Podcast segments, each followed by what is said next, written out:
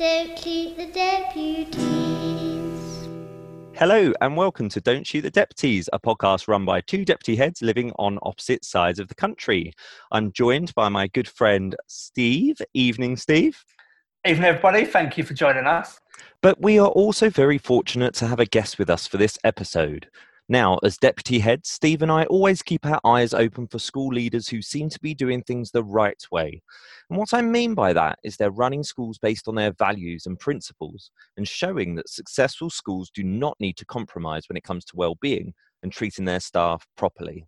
And we're joined by one of those leaders tonight, Dr. Kulvarn Atwal. A very warm welcome to the podcast, Kulvan. I'm uh, very pleased to be joining you this evening. Thanks for inviting me. All right, it's great to have you. Now, Kulvarn, just to give you some background about how we became aware of you and your school, I first noticed you on Twitter, well, some months ago, and I kind of really liked some of the things you had to say about school cultures and your values. You seem to be tweeting a lot about trusting your staff, empowering your staff. So I bought your book, The Thinking School, which I've devoured in, a, in about five minutes, really enjoyed. Steve joined your recent uh, webinar online and was super captivated, I think.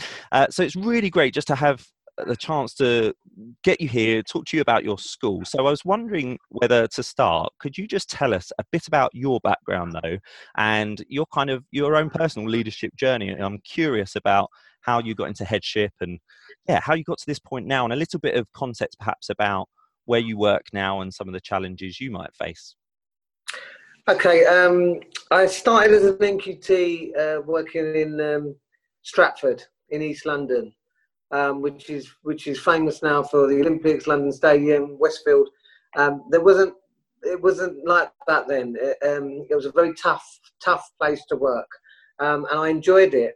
but my leadership journey began in terms of the fact that unusually at the time I had a panic when I first became an NQT because I think that I really enjoyed the PGCE. I don't think that the normal traditional school environment really suited me in terms of that type of learning. And a PGCE in terms of engagement in theory, research, trialing ideas in practice, I, I really enjoyed. And um, so I thought when I was an NQT, what am I going to do? How am I going to ensure that I'm continuing to develop and that I'm continuing to learn and reflect? So I decided to begin my master's in my NQT year. And um, that was difficult because I was discouraged by school leaders at the time to do it. Um, so I, I, did the only decent thing I could do, which was to do it in secret. Um, and uh, I completed my master's. And one of the things that really got me in, in, a, in a school that I worked in, and I worked with a lot of children with social, emotional, and behavioural needs. Um, and so my dissertation focused on, on, on how to engage those children was the variation in the quality of learning experiences children were getting from class to class. And I realized it was down to the individual dispositions of the adults that were working with them. And, and we all know what it's like. You have these passionate, motivated, enthusiastic, committed teachers who are there to do everything. Um, and, and particularly, we're talking almost 20 years ago, you had some teachers who didn't care as much. And, uh, you know, I was shocked that I was working with 10 and 11 year old children at the time, and some of them who couldn't read. And, and that frightened me. So by the end of about my third year, I was made responsible for CPD, CPD lead at the time, which was my passion. Um, and I, at that point, I started looking at ways to engage teachers in research. Um, not long after, um, I left to work as a, at a, a, school just a bit further down the road um, in, on the borders of Barking and Ilford. Um, and uh, I was deputy head, and at the time, I think it was one of the t- top 10 largest primary schools in the country. And so, as a deputy, I had more, even more scope to, to experiment with enabling people to engage in research, developing forms of peer learning. And that was when I began my doctorate, which really accelerated this focus on how to develop authentic learning organizations.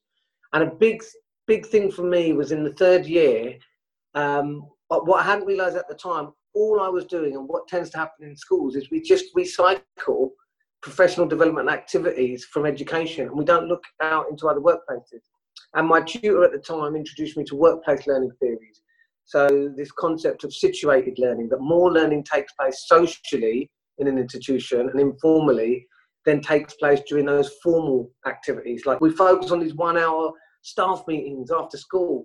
What, what is the impact of them and this engagement in learning over time?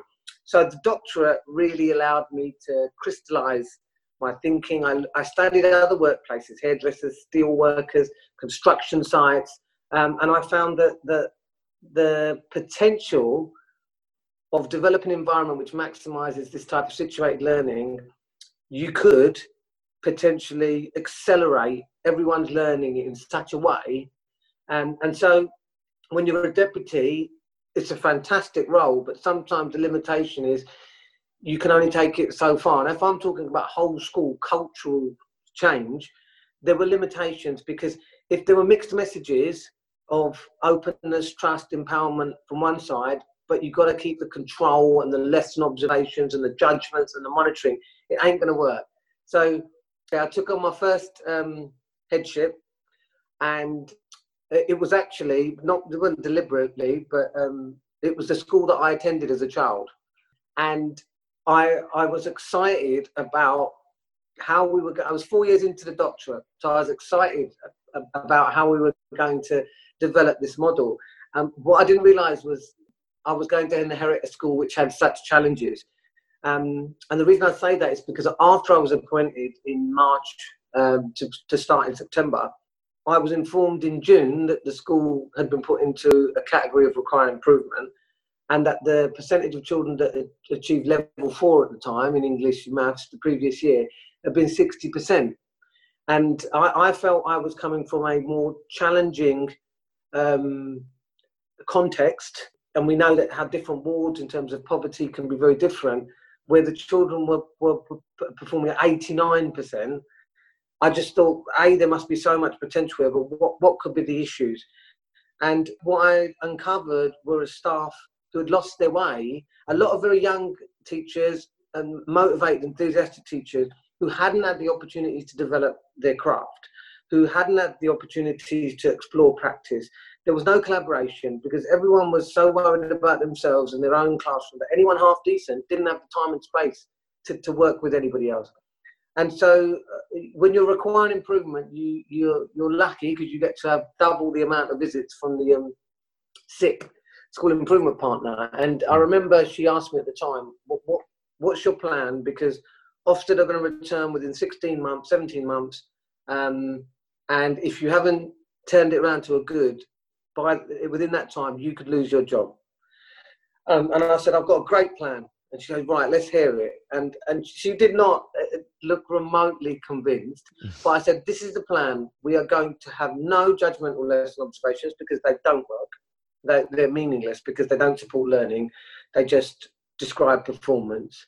We are going to engage in a whole school collaborative action research project over time, investigating um, pedagogy essentially, but we're going to look at assessment for learning. I'm not going to tell people what to do. Each year is going to come up with a collaborative action research question.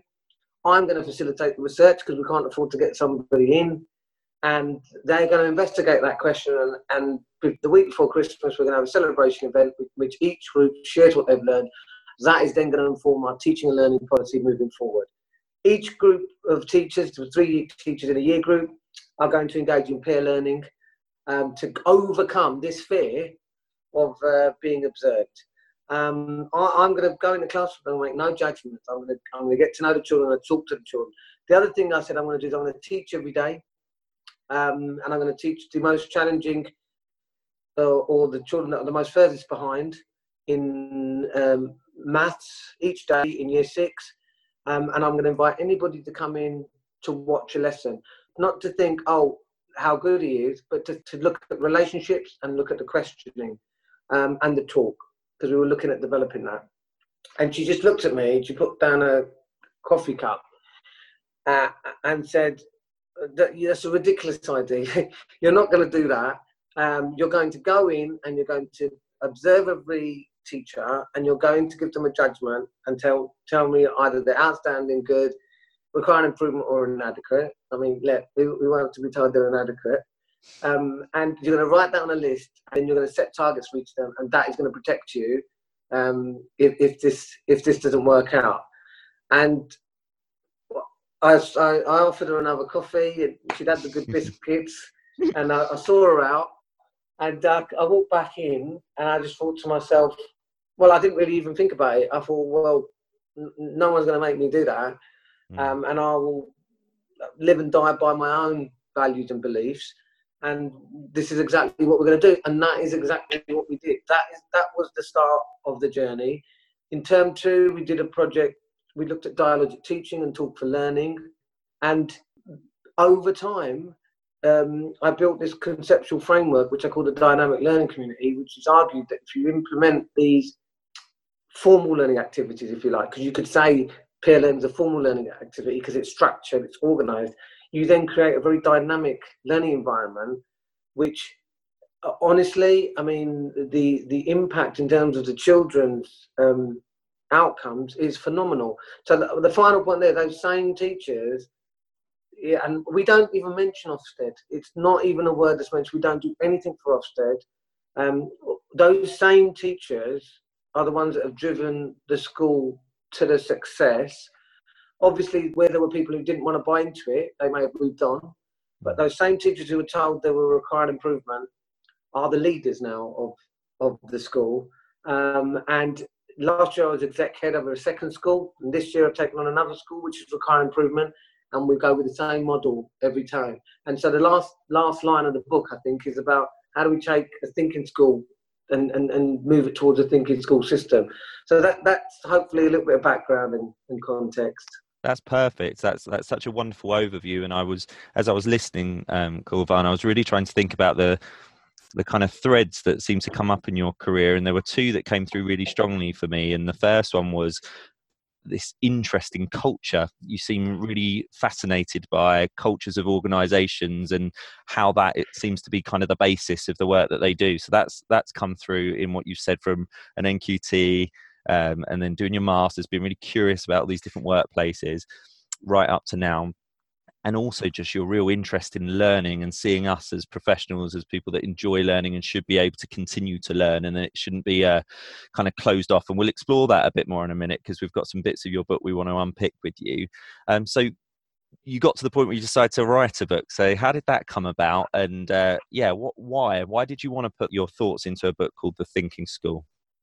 Well, I, I, that was that that it seems now really obvious, but it, it, it was just a response to a question. Now, I, I take my hat off to anybody who's done a doctorate in any field because it is the most grueling learning opportunity you can you can come across. And and and I was doing it at a time when I was taking on a headship of a school in RI.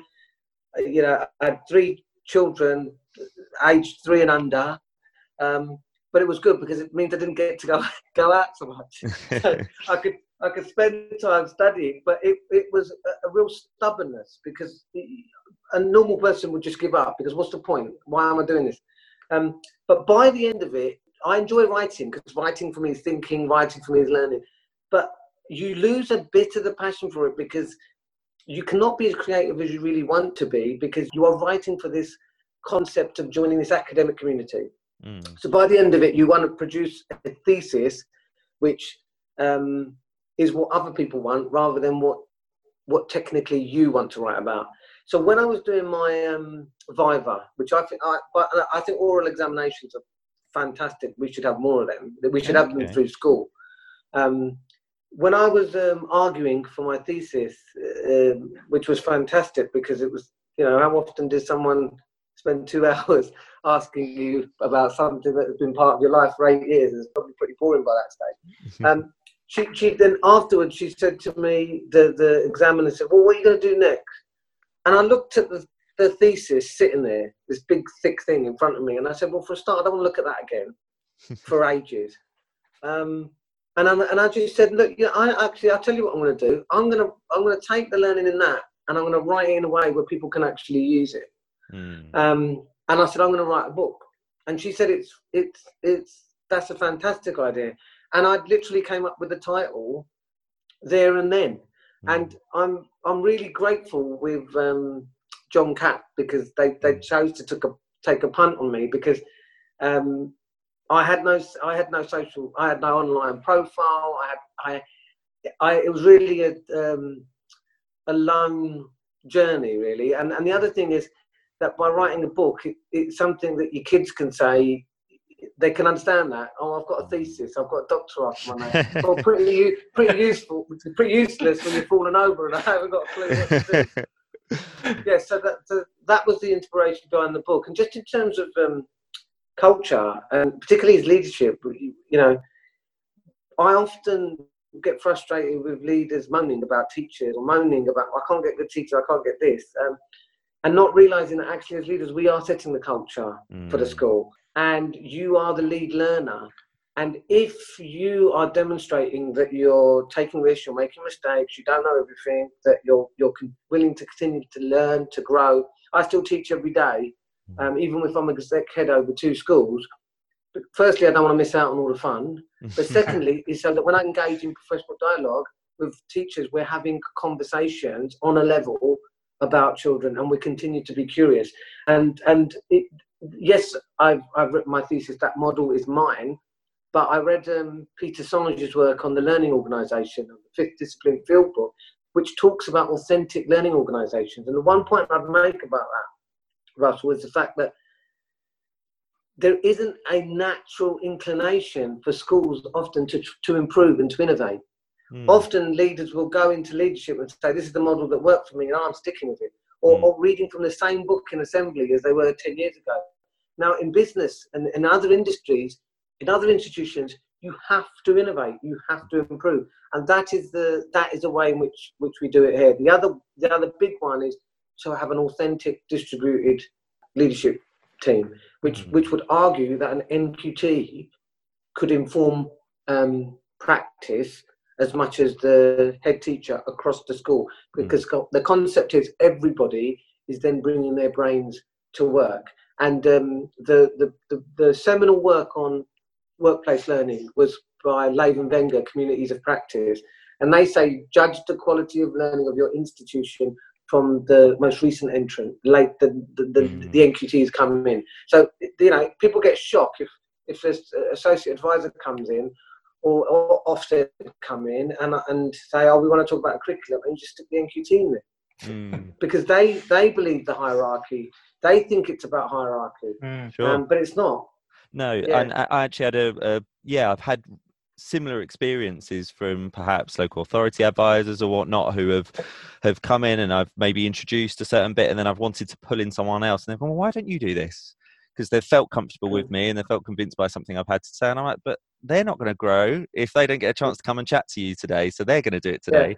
Yeah. Um, so no, that's really good to hear. And um, your book is very accessible and that you talked about turning the, the thesis into something that's accessible and that people can just pick up. It really is. It's an easy read, um, but it's still very challenging and pushes you to think differently about things. And I really like that. So we're going to just pick up on a few aspects of the book that really stood out for us and that was hard actually because it's it's a nice small book that's easy to get through but it's got so much good stuff in it. So to condense four or five areas but i'm sure we'll have no problem really getting into some depth on on some of those. So um, i'm going to pass over to steve who's going to start off by just uh, just picking up on uh, one of those areas yeah thanks russell um, Kovan, you describe in the book the dynamic learning community that you just referred to, actually, and um, the model you tried to cultivate over time. And as you introduce this idea in the book, you say something that really stood out to us. It says, We have to believe that the right culture and conditions in place, our teachers can learn and develop in the same ways that we believe the children can learn and develop. We wouldn't give up on children, so why are we so quick to give up on teachers? And I love that, uh, the uh, philosophy and ideology around that. Can you tell us a little bit more about where this thinking came from and how you've developed it within your school? Yeah, um, well, I, you know, I, I, haven't read the book for years because I've, I've, I've, I've written it, but um, it, it is from the heart, and that is a belief I've always had. And so the, the concept in which I think we should see leaders is is is is very simple. That as a head teacher, I see the staff team and let's just take the teaching team for example because it's like a class in the same way that i want to see want them to see their class and by that i mean how can i provide an environment in which i understand where every teacher is at in their learning what their strengths are, what their areas of practice they want to develop, and ideally they should tell me that through dialogue.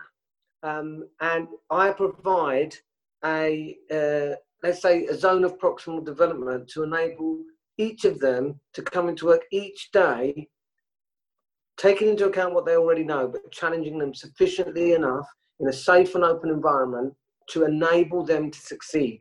And I think the system is too balanced towards setting teachers up to fail. You know, I have not found a comparison, industry comparison, um, of a profession in which the numbers of people leave.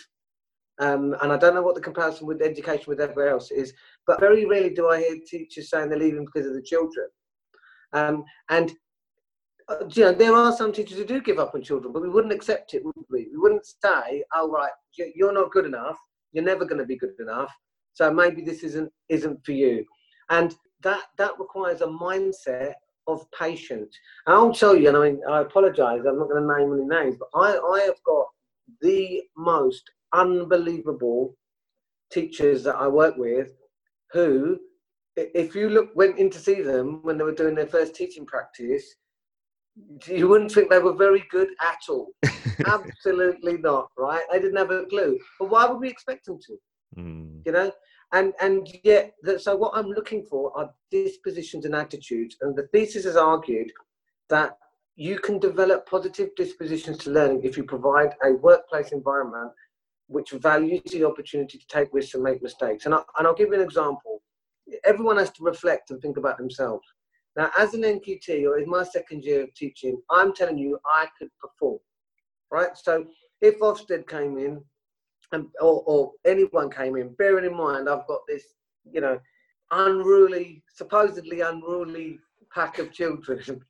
um, and I'm not saying it was the Wild West. But, you know, I was I was knackered every day. Um, but if I did a if I did a maths lesson and I could do it all singing, all dancing, counting sticks, chanting, engagement, dialogic teaching.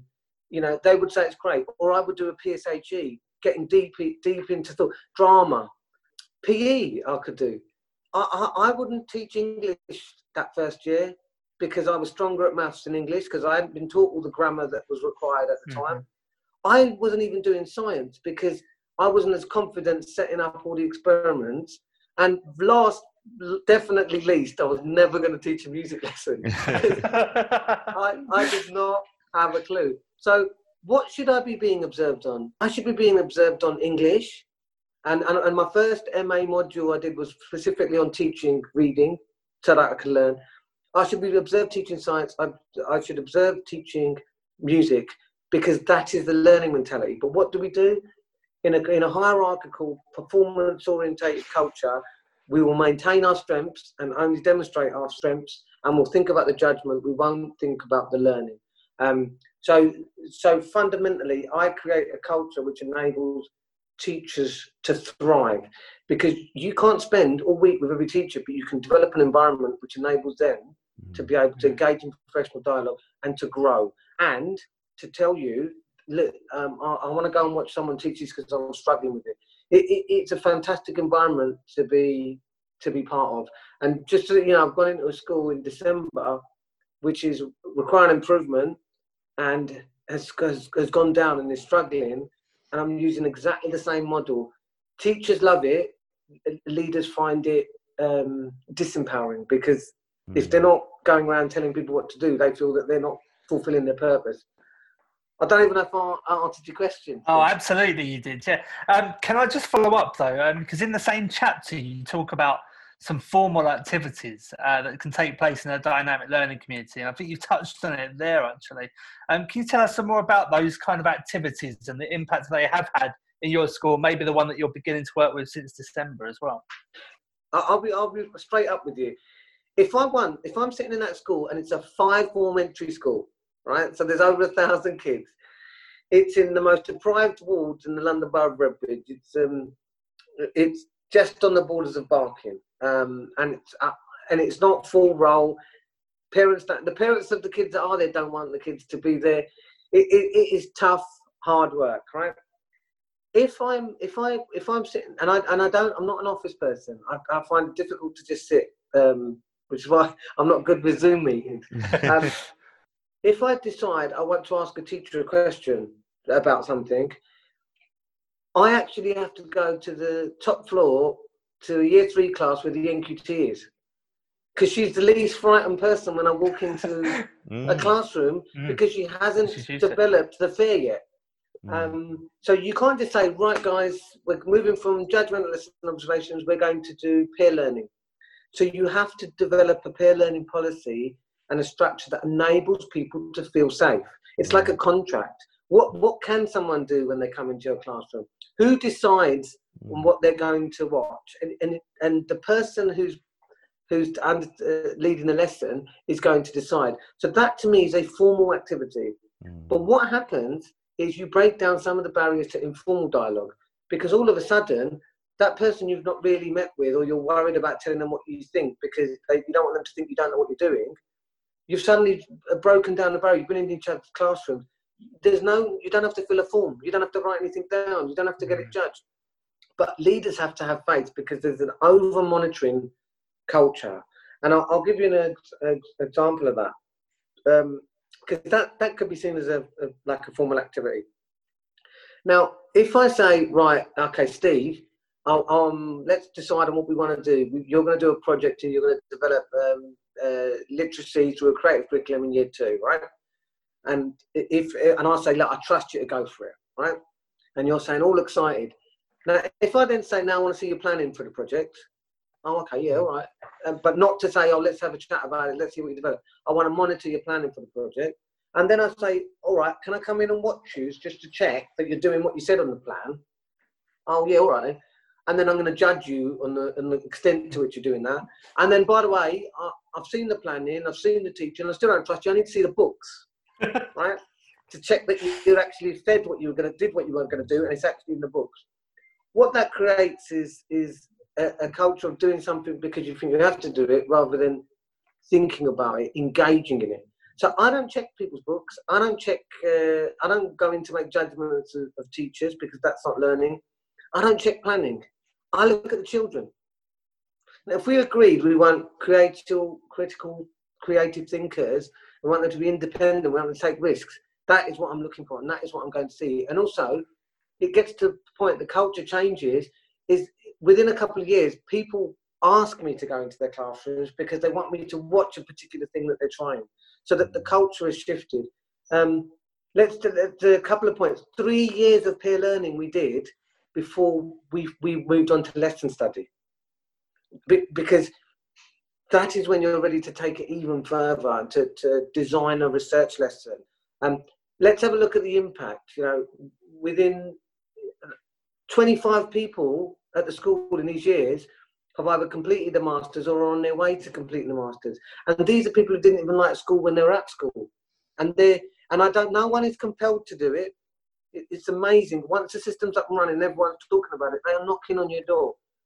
Those same children that were 60%, their younger brothers and sisters have put the school as a uh, mayor of London schools for success three years in a row. And there are only 34 primary secondary schools in whole of London that have achieved that award three times, and it's awarded for the progress made by low prior attainers. So lots of good schools can make progress for, and I, and I talk a little bit about that in the book for children who are, you know, are suited to the learning environment, are set up to succeed.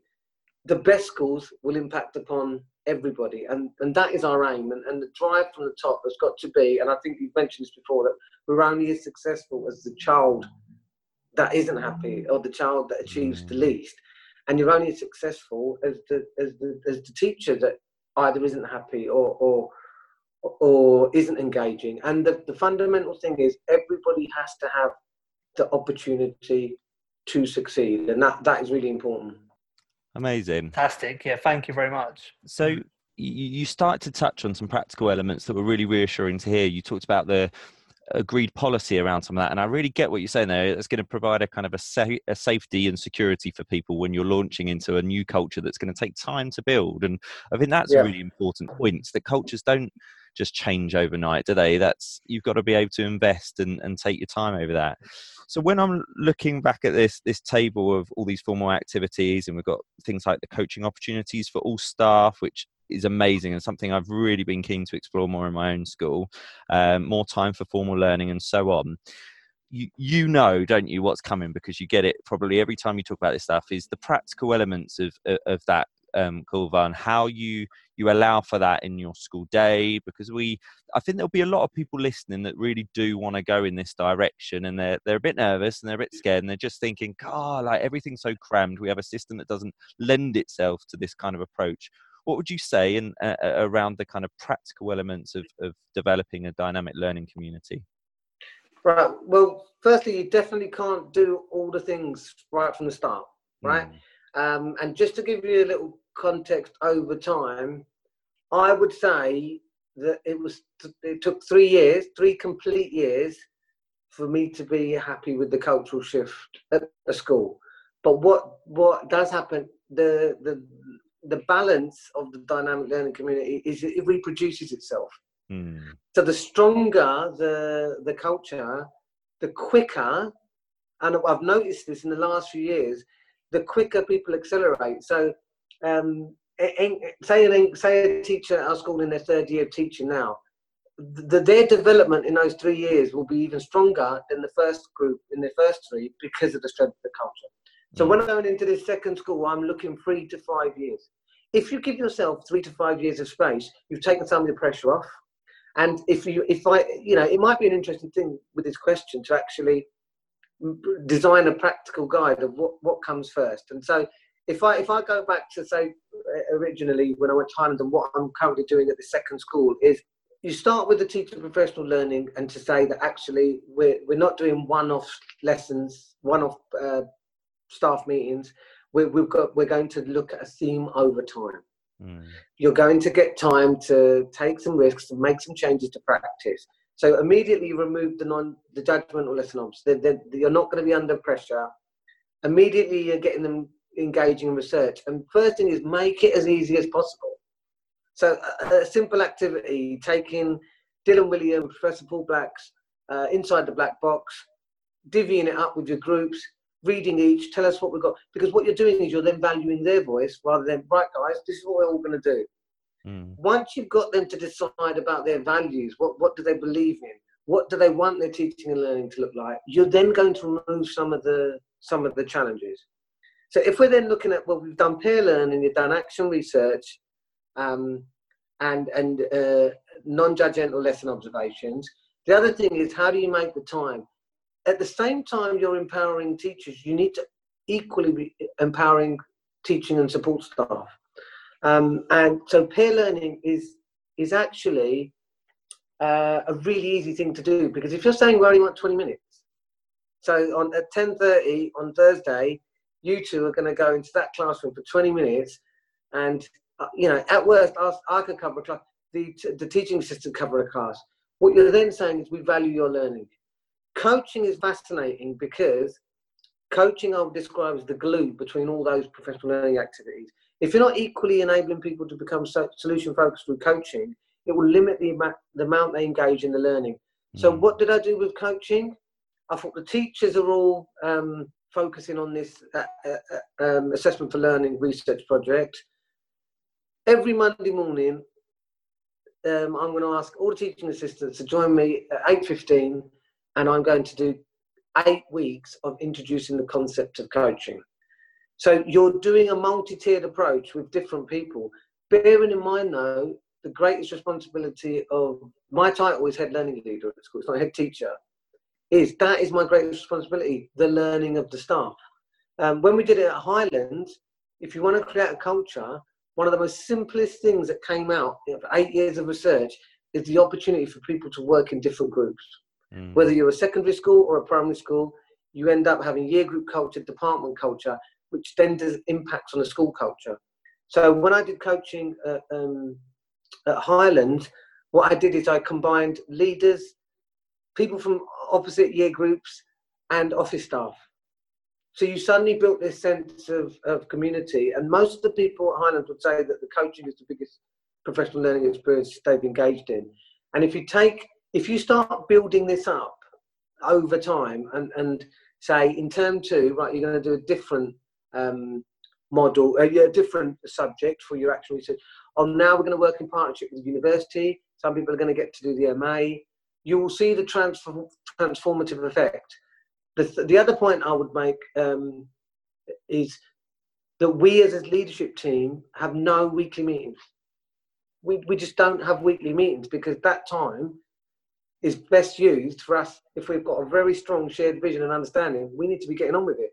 What we do do is we have one day off, one day off site each half term with a day of, of, of pure coaching, which is, which is what we would call an action learning set, um, which is a, a really deep examination. But all of these things can only be done if you operate in a culture of honesty and trust. And that culture has to be set at the top. Mm. Um, and and it has to has to go right the way through. And and the point about trust is that it it can't happen by me saying, "Oh, Russell, trust me," because the first thing you think when someone says "trust me" is like, "Oh, I'm worried, I've got to worry about this person." it comes from uh, regular interactions in which mutual needs are met. Mm. That are you genuinely listening to someone? And we also use coaching in terms of our dialogue with parents. Mm. And, and, fundamental to coaching is the ability to actively um, actively listen and improving that skill. Can I pick up on that, um? Because I'm fascinated by coaching, and we've um, we've been doing some wellbeing webinars that you're probably aware of with uh, couple of friends of mine called Liz Scott and Stu Newbury, and they're they're coaches, although they've kind of got a bit fed up of that name really, because what they talk about a lot is that in their work they're listening for well-being, and that's a phrase they use a lot. And I just I just saw a real kind of overlap there with the culture you were describing of actually really deeply listening to someone, really, really hearing what they've got yeah. to say, because we all want to be heard, don't we? And everyone, I think that sounds like something you've really worked hard to cultivate in the schools you've worked in is really hearing each other, hearing people in all roles, because they've all got something to offer. So I just wanted to pick up on that. And do you think we overly mystify the idea of coaching? Because often when I've spoken about that in schools that I've, I've, I've, joined, there's this kind of, oh, how do you do it? And do we need some training? And do, do you think we overly mystify coaching? Do you think there's a simplicity to it that we sometimes overlook? Um, well, uh, there's a, quite a few points there, really, because mm. I, I, really wanted to to ensure that in the book I, I demonstrate a very simple model mm. um, to develop coaching because you, once you understand the concept, um, it's then about developing your skills. And the the the skill of listening is really undervalued. Mm. And I'll, and I'll talk about it in terms of my own journey. Um, I, I when I first started in my career, I was extremely selfish. I absolutely did not see myself as a leader all I wanted to do was be, be with my class, and, and, and if that meant going against school policy, um, going against every rule book you can think of, I would do it because that's all I was interested. in. I was researching about my class. Um, I wasn't interested in the team necessarily. I wasn't interested in the uh, uh sharing ideas. Um, and so when I came to, to learning about coaching, I realized that actually I wasn't very good at listening. Mm. And we don't realize that it's a skill that you have to continually refine and practice. And every time I've developed coaching with um, with teams, and you know, I've, I've led three schools, everybody realizes that they're not actually find listening very difficult mm. because part way through listening to someone, you've already started thinking about your response. So you're not actually listening actively. You're waiting for them to finish so you can say what you want to say. Um, and that's the first skill of a coach. I think you're right. We do demystify it, but it's because people. I tell you why. It's because people think they're coaching and they're not. Mm. Um, uh, it, in in pure coaching, you're not giving any advice. So I've coached someone that I've only met. I've only met them for an hour, in, hour, and hour in her, their life, for an hour coaching session. Hmm. But I didn't need to know anything about the, them previously or their work or their context. And, and the key thing in coaching is discipline. And what I do as an as a as a facilitator with an action learning set is I maintain the discipline. And one example of um, coaching is if you're actively listening, and we call this mirroring. When you're listening to someone, actually mirror back what they have said, but not in your interpretation, in their words. And it's a very powerful tool uh, to support parental engagement because you, I always hear these calls about having difficult conversations. No conversation should be difficult if you're mm. authentic and open mm. and you can listen. Um, so you're right, it is demystified, but it's also because a lot of people, unfortunately, particularly in leadership, say they're coaching and they're coaches, but they're not really, um, they're not really coaching. No, and it sounds like your understanding of coaching or, or your belief in how it should look comes from actually really understanding the principles rather than being obsessed with tools and techniques which you're quite right if if i'm listening to you uh, ready to coach you and ready to pull out my toolkit of coaching i'm not listening. Um, no. so that that really resonates with me. Thank you. Uh, steve i'm going to pass back over to you. Yes thank you. Uh, this kind of follows suit actually Kulvarn, because um, one thing i was really fascinated when we're reading the book um, was your approach towards appraisal in your school? Because it's very different to the norm and i think there's always a fear of appraisal in school and just this ideology that maybe it's not being done correctly. Um, can you tell us about how this teacher-led approach to appraisal can be seen in the aspects of school life within your school? Well i think it, it depends on how what you want from your teaching team. Do you want them to mm. conform? Do you want them to go through hoops because my fear is if I if I create uh, people who um, are very much reliant on direction, then they're gonna they're gonna have a classroom of children who are completely reliant on direction, and I think that we need to, I, really think we need to respect the professionalism of our teachers so much more because we do have a structured NQT year, don't we? We do, we do, we do look at targets and areas for development, but that's accepted because it's done collaboratively. And and the concept of appraisal is, if I'm a reflective thinking practitioner, I'm going to come to you and I'm going to say to you, right, the next step of my learning journey is this, this, and this, and this is how I'd like to develop it. Now, as a leader, what you what you might say is, look, I like that and I like that, but we might not be ready for this. But again, that has to happen within a culture of trust. This uh, uh um, concept of you you you're going to judge be judged on this whole school target, right? Now, personally, what if why is that relevant to me? That's not relevant to my class. That's not relevant to my context. Now, I might say I want everybody to think about a target related to their pupil premium children but they, every child is different. Um, and so it, it's not like we're, it's just you know, I have a people. Many leaders have a very strange reaction to my concept of empowerment. I've had a lot of leaders tell me, "Oh, if you just empowered the staff, they wouldn't do anything." I've had I've had people say, "Well, you can trust too much." Or, or well, there's no point coaching when you just have to tell them what to do. No, no, no. You've missed the point every time. And leaders uh, in hierarchical environments grow people who can be successful in hierarchical environments. And I've realized that um, I was I managed to work in a school in my first school with an unusual head teacher who in my interview said I, I want someone who's going to challenge me and I thought well all right you come to the right person um, and that's what I want. Um, I, I, I, won't describe her. I've got um, I've got a teacher in uh, her third year with us, and she's already um, a year group leader. She's already like can lead the curriculum across the school. Um, I don't think she had any interest in being a teacher. She just thought, oh, I've just done my degree. Uh, right, last knock-ins in August. Oh, I'll just go and apply for that. Turns up, um, but you you give the environment, don't you? Um, but she's feisty and, and she challenges. And I think it is so important to surround yourself with diverse voices, to, to, to surround yourself by people who might want to think in diverse ways. And I think often as leaders, we feel challenged if someone's coming up with ideas that we maybe haven't come up with. I think that if, if leaders are working in the way that I described uh, the book, they'd have less stress and they'd have a greater sense of well-being. And I often write about um, uh, well-being because I'm slightly controversial. I don't know if it's controversial, but I, am not really big on celebrating people's birthdays and cards, whatever. But I still do it.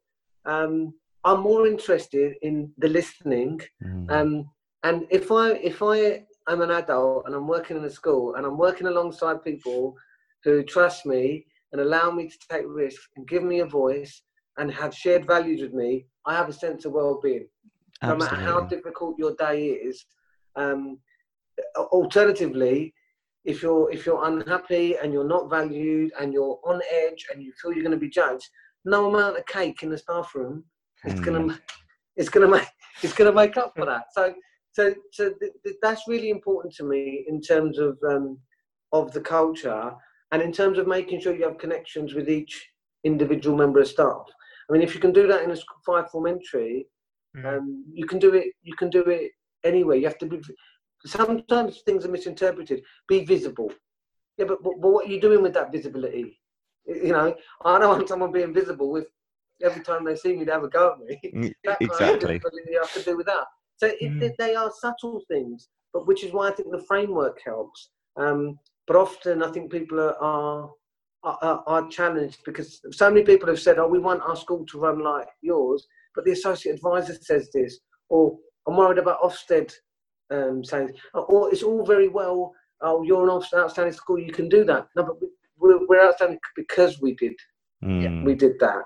Um, not um, and, and, and another example, when I was going to do the um, masters, I was told, "Oh, you should do masters when you're for a good team of staff." which is just what, what you're missing the point here. This is about learning. Um, so there's lots of bad advice about over the years. And when you talk about missing the point there, really got me thinking about the uh, the link between our our behaviour and our beliefs. And I think what you're saying there is when when a lot of people ask you about this stuff, they're obsessed with the behaviour and they want to go and change the behaviour of the school rather than getting back to the principles and the values and the culture that's underpinning it first because it sounds to mm. me like a lot of the things that you've done were just a natural consequence of the of the change in the culture of the developing the the trust and and, and the value led um, kind of system is is is mm. that a fair observation yeah and let's think about it because as a leader you're you are potentially scrutinized more than any other person mm. right and you know you could build trust over years but it would so you're, you're modeling to every member of staff how you want them to talk to children. So mm. every time you talk to a child, you interact with a child, you are modeling for everybody else. Every time you talk, if you talk to an adult with respect and care, um, and and you know, if you are the person who um, in really successful schools, if any child is crying, the first member of staff going past would, would, would take responsibility for that child. You'd never walk past a tissue on the floor because the first person going past would, would pick it up. Um, and, and that is the important thing um, because if you're saying, oh, we should, you know, we should all respect teachers, and then you've got some teacher going out of the, the office crying because they've been treated awfully, it undermines the entire mm. school culture. And the other thing is that I think in very high, hierarchical environments, you're just stifling teacher voice.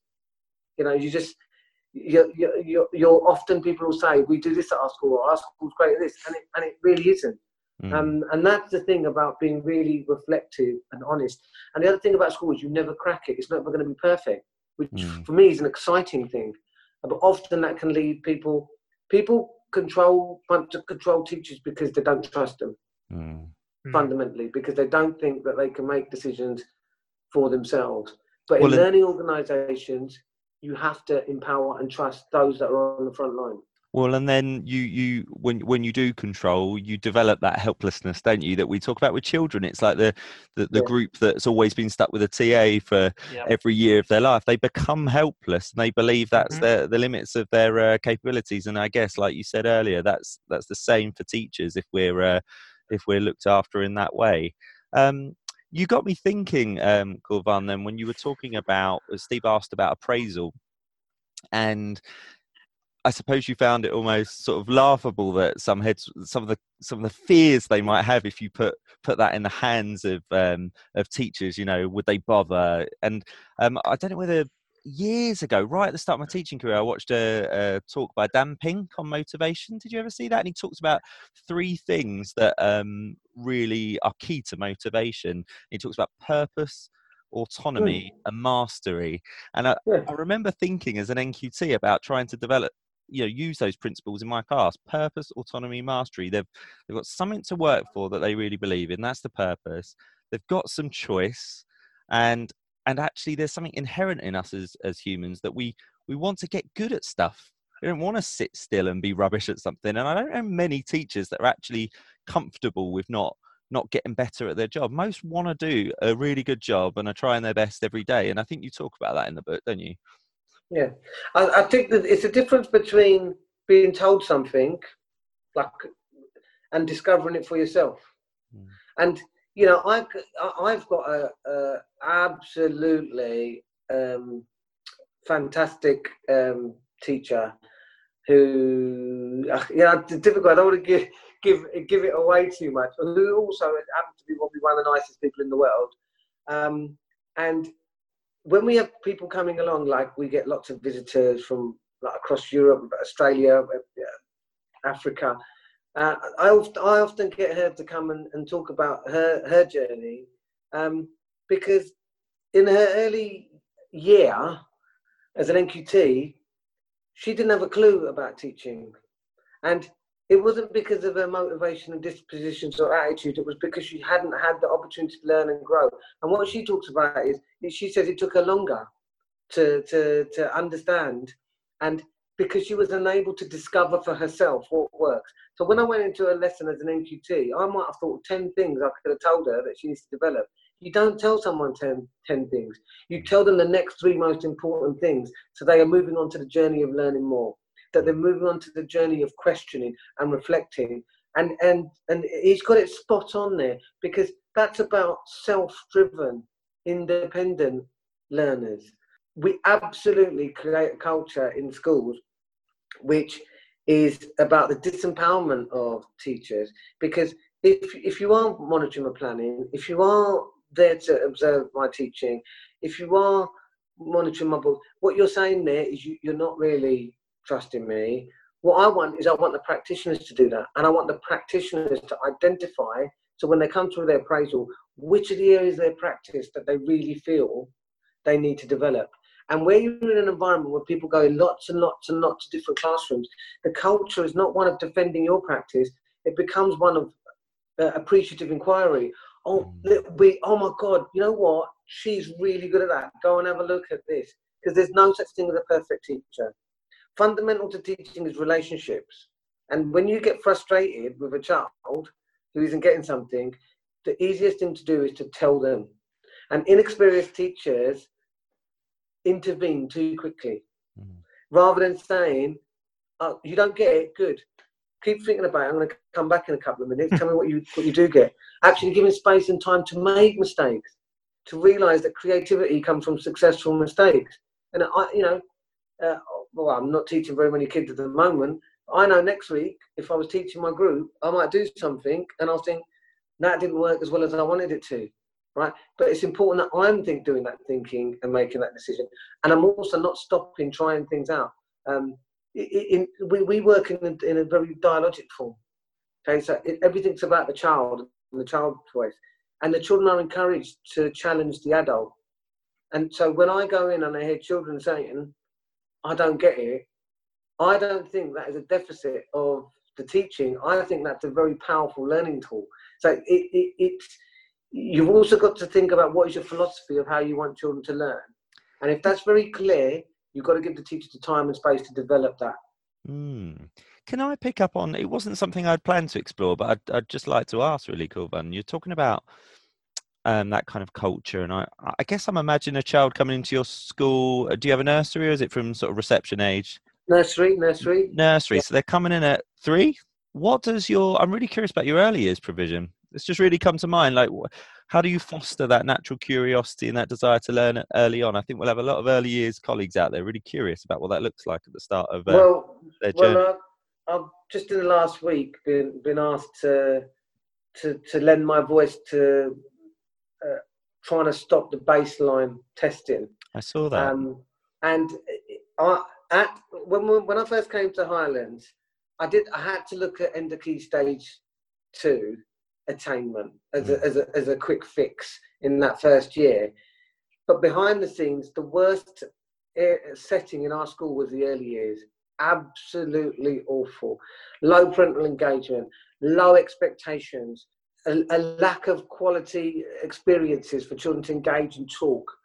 Um, so I, my belief is that, that we, as a school, we invest more in our early years than any other age group because mm. that is where you set the learning behaviours. Mm. And what I wanted to do is I wanted to take the early years curriculum and enable year five and six children to be learning in that same way. So we want an environment in which our children are, are able to lead their learning. So what the, what the adults are, they are facilitating talk. They're not limiting talk, they're extending talk. They're engaging the children in thinking about their experiences. Those are the starting points in terms of the learning behaviours. So we, we use like a reciprocal reading program um, with picture books in, in early years because the focus is on engaging children in thinking and talking. Um, we have fantastic um, early years led by uh, another teacher who was told she was rubbish when I first came. And at the end of my first year, I, I, I made a, uh, early years lead, and uh, I was the only person on that leadership team that um, wanted her. And she's um, now an SLE for early years and the primary science teacher of the year. Um, just another example of, of someone set up to succeed. But it's really focused around um, developing children's critical thinking skills and developing children's talk and, and, and engagement. And then we just carry that on right through the school. Mm, thank you. It was good to just get a flavour of what that journey, you know, looks like at the start um, at your school. So, you, you talked a lot about all the different sort of staff in your school, the different colleagues, and, and, and there's a real sense in the book that you think it's very important. You value every single role in the school and the part everyone has to play. Um, and you, you use a little phrase there, I don't know whether you remember it. You talk about how uh, you'd even trust anyone to run a staff briefing or attend a heads briefing on your behalf. Yeah, talk to us about yeah. that. I reckon some people read that and go, "Yeah, right." yeah, yeah. Well, it's interesting, isn't it? Because um, you can talk about authentic distributed leadership. Uh, I'll tell you the one thing that probably everyone says, "Oh, we distribute leadership." No, that's you just distribute titles. You're not distributing leadership if you don't give all the decision making and responsibility that goes with it. Um, but I will openly say that uh, uh, an NQT should be able to, within reason, um, lead off, uh, uh, make a decision, make 90% of decisions. If the values of your school are strong enough, that not, that that 90% of those decisions could be made by an NQT. And yeah, I think it was probably halfway through that first year where I said, "You're you're you're leading the staff briefing." And I'm like, "What? What do you mean you're leading?" Because because I want to demonstrate this is not my school; it's everybody's school. Um, and and for the head teachers briefings, I mean, it's really silly when you get leaders telling you what good learning looks like, and then getting a hundred people sitting in a room just listening to one person come up and read something out. And why shouldn't and why shouldn't they go to the why shouldn't someone from the office team go to the to, to the head teachers briefing? And I think the issue with that is because well, this might sound controversial, but often there are more egos in the room when there's a group of head teachers mm. than there are with, with other groups of people because it's that self sense of self-importance. Now, if all you're doing is, re- I don't even, I can't, I, I, didn't realize I put that in the book, but if all you're doing is um, taking notes and, and, and asking relevant questions, then, you know, I'm not, I don't want to be insulting anybody, but different people should have the opportunity to do that and different people then get the opportunity to feed back to me the, the, the purpose of leading a briefing is um, often adults are very comfortable in front of children because that's, that's their bread and butter. But actually, it's nice to have the opportunity to, to show that this is, this is a shared environment that um, we're all responsible for informing everybody about the school. We're all responsible for listening. I, and I just think it's a nice way to show that it's a true distributed learning environment. Kulvarn, just to finish, and I hate the idea of finishing this conversation, but at some point we need to go to bed. There will be people out there that see your book, really buy into it, they're really inspired by it, and one or two things are perhaps getting in the way in their minds. The first is it's just too idealistic. Sounds good, sounds lovely. I'm convinced by him intellectually, but oh, I just can't see it happening in my school or in my context. So there's that bit, if you could address that. And then the other bit is,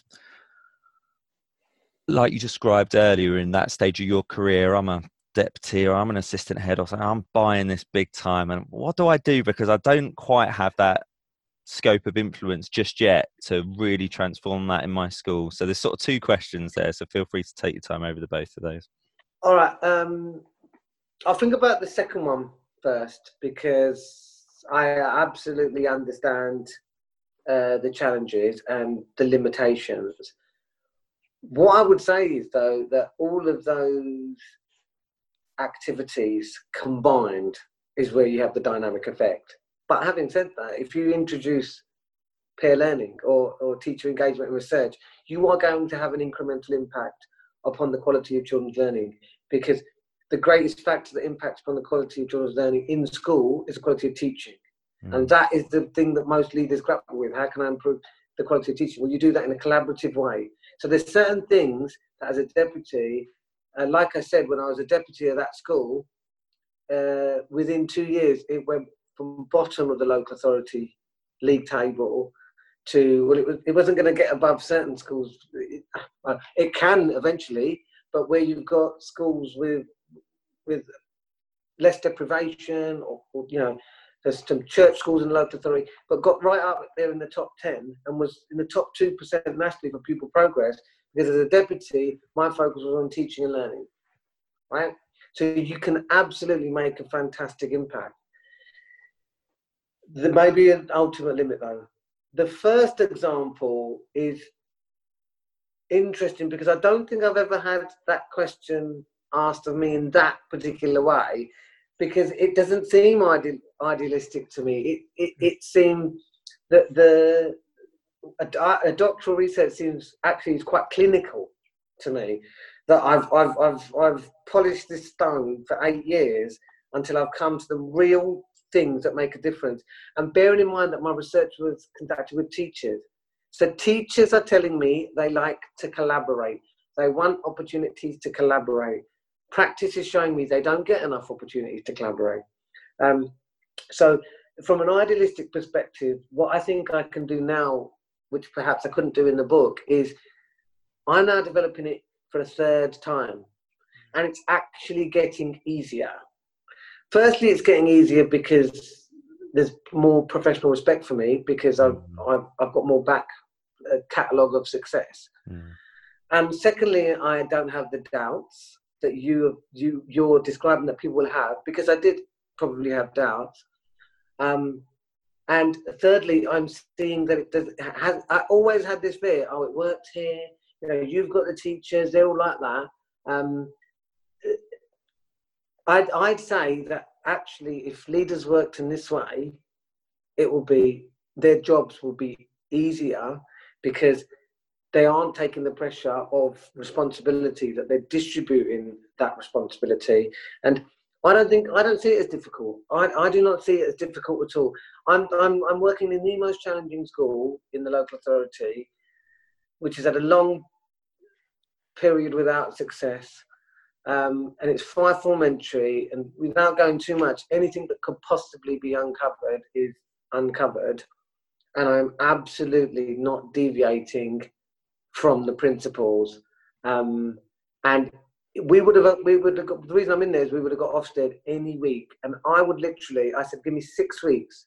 Actually, I started just a week before Christmas if you'd have given me to half term, I think after that half term, I would be able to demonstrate the impact on the quality of children's learning experiences because the teachers are telling me that the children are more engaged, the children are talking more, and that is the impact you want.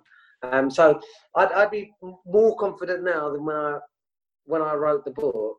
Um, and just a final point on that is two schools last year, same philosophy, same approach, and I know it's not about Ofsted.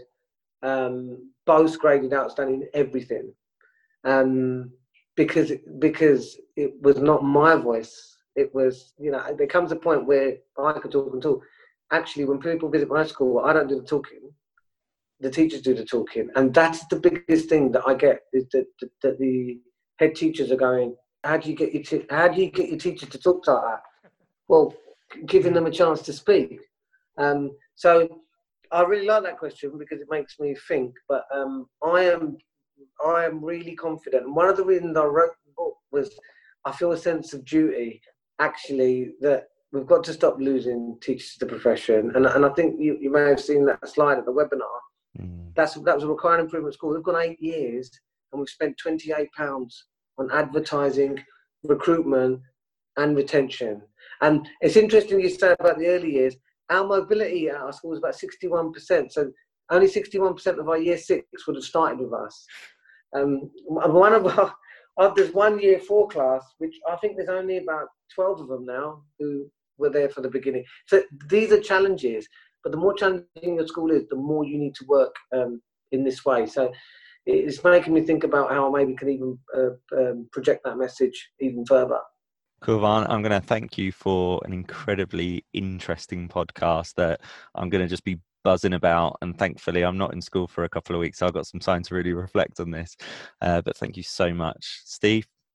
I just echo that, Kulvarn. I mean, I feel quite privileged to have been sitting here listening to the conversation because there's a lot to digest. But uh, wow, it's um, it's a very strong message that's been sent out. I think people I think I can talk on behalf of the listeners are, are going to really respond well to this actually, and I'd love to see the the reaction to the podcast. It's just great to um, project another voice that is showing there is another way. So thank Yeah. you. Well, th- thanks for inviting me. I've really enjoyed the discussion, and you know, I, I know when I meet people who that there's a passion and enthusiasm for not just doing the best for the children, but, but you need to do the best for the adults to do that. So, anytime you want to, to have a follow up, or Mm. if you get some more questions and that, you let me know. Oh, we will. Thank Don't you, you. worry. Yeah, we will. Don't keep the deputy.